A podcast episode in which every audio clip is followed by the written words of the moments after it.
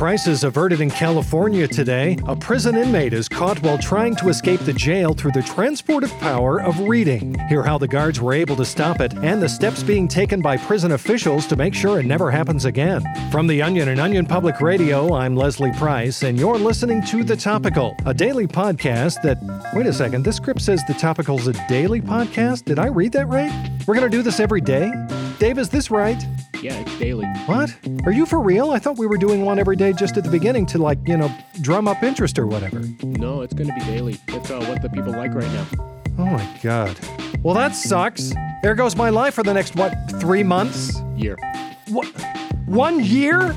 Are you fucking kidding me? One full year of this shit? God damn it, man. I don't know. I don't think it'll be that bad. Oh, bite me, Dave. This sucks.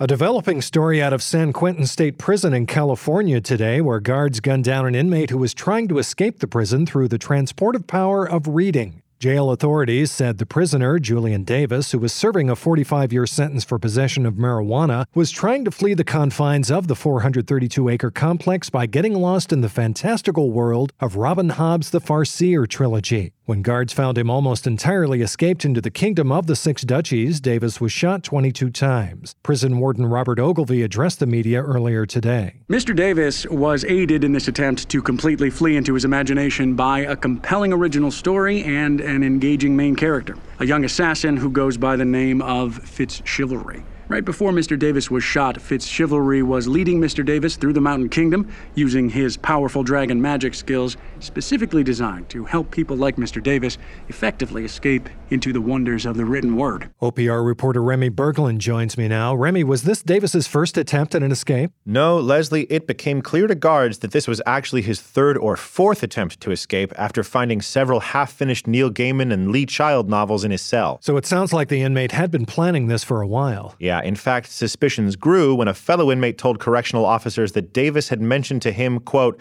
I need a way to escape the monotony and boredom here before I go insane. Got any good book recommendations? Wow, they were lucky to catch him when they did. And how close was he to actually escaping? Davis was actually deep into the third book, Assassin's Quest. Here's Warden Ogilvie again on the close call. He was just about to get to the part where Kettle tells Fitz Chivalry that Elfbark tea was actually the cause of his headaches and diminishing skilling power all along. He was basically moments away from being transported to the far corners of his mind, where he'd be free, possibly forever. So they're saying they had no choice but to kill him. Right. The prison warden said once you get to the Elfbark tea reveal section, you're subsequently led straight into the Tawny Man trilogy, and there's no coming back from the world of the piebalds and the pale woman. I see. Is the prison going to change its security protocols in any way following this attempted escape into the reverie of a well crafted novel? Yes. Prison officials say they're planning on limiting the library's catalog to nonfiction literature, Hmm. as well as Dan Brown novels that make you want to be anywhere other than the world of Brown's imagination. Good plan. OPR's Remy Berglund reporting from San Quentin. Thank you, Remy. Thank you.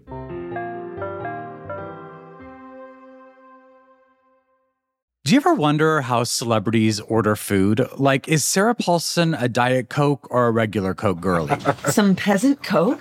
No. Or how does Sofia Vergara order a pizza? No, no, no tomatoes. I cannot eat tomatoes. Tomatoes? Yes. Are you cool with mushrooms? Not really. If these are the details you need, and I know you do, I have the podcast for you.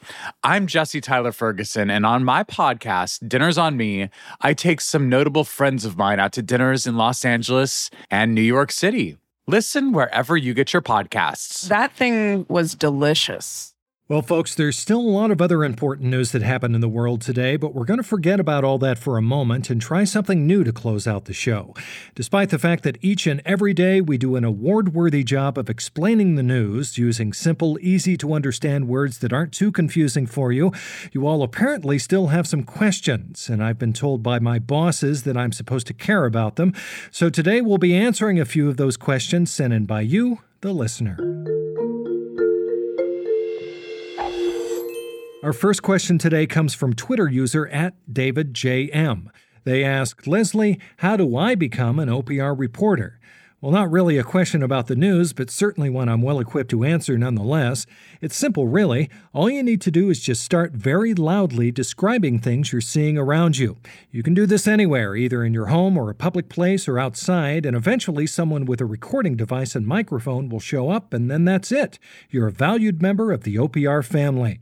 But just remember, it can sometimes take days, even weeks, of screaming descriptions of things, so if it's really your dream, don't give up. All right, this next question comes to us from Facebook user Donna Bowers. It reads Dear the Topical, well, this is off to a great start. I noticed that in your most recent episode, Leslie mispronounced the word sabbatical, and I want to send in a correction. Love listening to the show. Thanks for all the great work. Well, thank you for that, Donna. And yes, I do occasionally have a tendency to get a bit tongue tied while reading all this news, so allow me to make sure this comes across perfectly clear. Eat shit. Okay, and our last question was emailed in to us from someone who wishes to be referred to as Lonely in Lansing. They write Dear Martha, lately, masturbation has lost its spark, and I feel like I'm just going through the motions. Is my relationship with myself doomed?